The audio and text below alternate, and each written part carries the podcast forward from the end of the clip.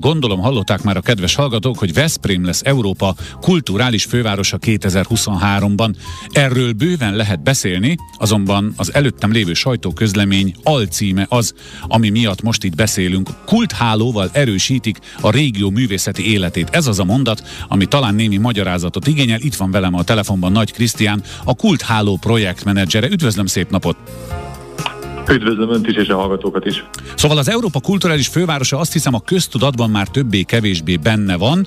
Mi az, amit ehhez érdemes és hozzá lehet tenni? Mi az a kulcs szó, ez a bizonyos kultháló? Mi fölött, kik között képez hálót, vagy hogy kell elképzelnünk? Talán a legfontosabb kulcs szó, hogy Veszprém ezt a megtisztelő címet a régióval közösen, a Balatonnal és a Bakony régióval közösen nyerte el, és tulajdonképpen egy hidat szeretnénk építeni részben a város és a régió, részben a főváros Európa és a régió között.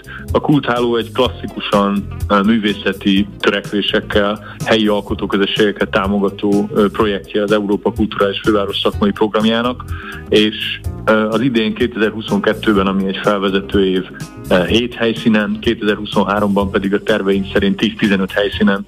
Egyes, bá, egyes bázisokon uh, különleges művészeti teljesítményeket szeretnénk hálózattá összefűzni, és egy-egy hosszabb intervallumot átfogó programmal helyek köré, bázisok köré csoportosulva művészeket, a művészet iránt érdeklődő közönséget megszólítani. Tehát tulajdonképpen mi, akik a hallgatóval együtt szerintem a nagy többséget képviseljük, jelesül is azt, aki különböző rendezvényekre ellátogat, valami szerte ágazó és nagyon sok-sok embert vagy közösséget összefogó hálózat munkájának a bemutatását, a végeredményét láthatjuk majd ebben a projektben? Így van, örülök, hogy éppen ezt a kérdést teszi fel. Természetesen a végeredmények is nagyon fontosak, ha művészetről, magas művészetről, összművészetről beszélünk. A kultháló egyik alapvető törekvése, és a bázisok tevékenységének egyik sajátossága vagy jellemzője, hogy nem csak a végeredményeket, tehát a művészet végeredményeként értett, nem tudom, kiállítást, koncertet,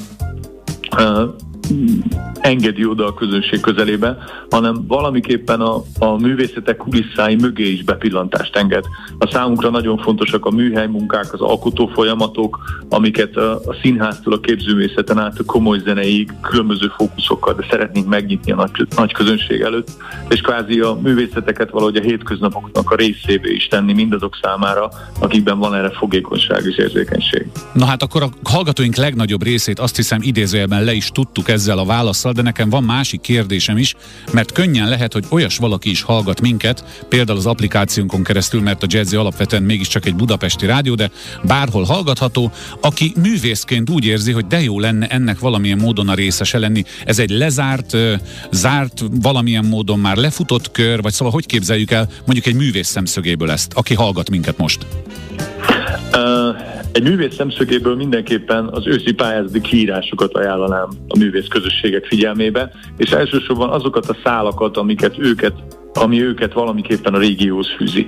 A kultháló projektcsomag alapvetően helyi alkotóközösséget támogat, de ezek az alkotóközösségek mindig meghívnak nemzetközi, fővárosi, nagyvárosi kollégákat, barátokat, a művész közegnek a, a, a, a a szereplőit ide a régióba 2023-ban, és az őszi kiírását érdemes figyelni a kultháló projekteknek. Na várjon, akkor hová is nézzünk mondjuk a Veszprém Balaton 2023.hu vagy a kultháló.hu, talán ezt egyszerű megjegyezni, nem?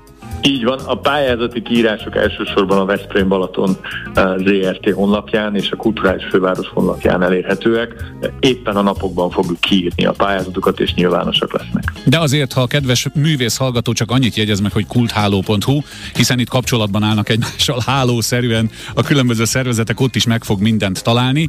Azt hiszem, hogy megtettük, amit ebben a néhány percben a haza megkövetelhetett tőlünk, és talán kedvet hoztunk a kedves hallgatóknak, és felkeltettük néhány művész művész hallgató érdeklődését Nagy Krisztiánnal, a Kult Háló projekt menedzserével, eh, akinek nagyon szépen köszönöm, hogy a rendelkezésünkre állt, és örülök, hogy beszámolhattunk arról, aminek aztán a végeredményével majd mindannyian szembesülünk. Köszönöm további szép napot önnek! Mi is köszönjük az érdeklődést!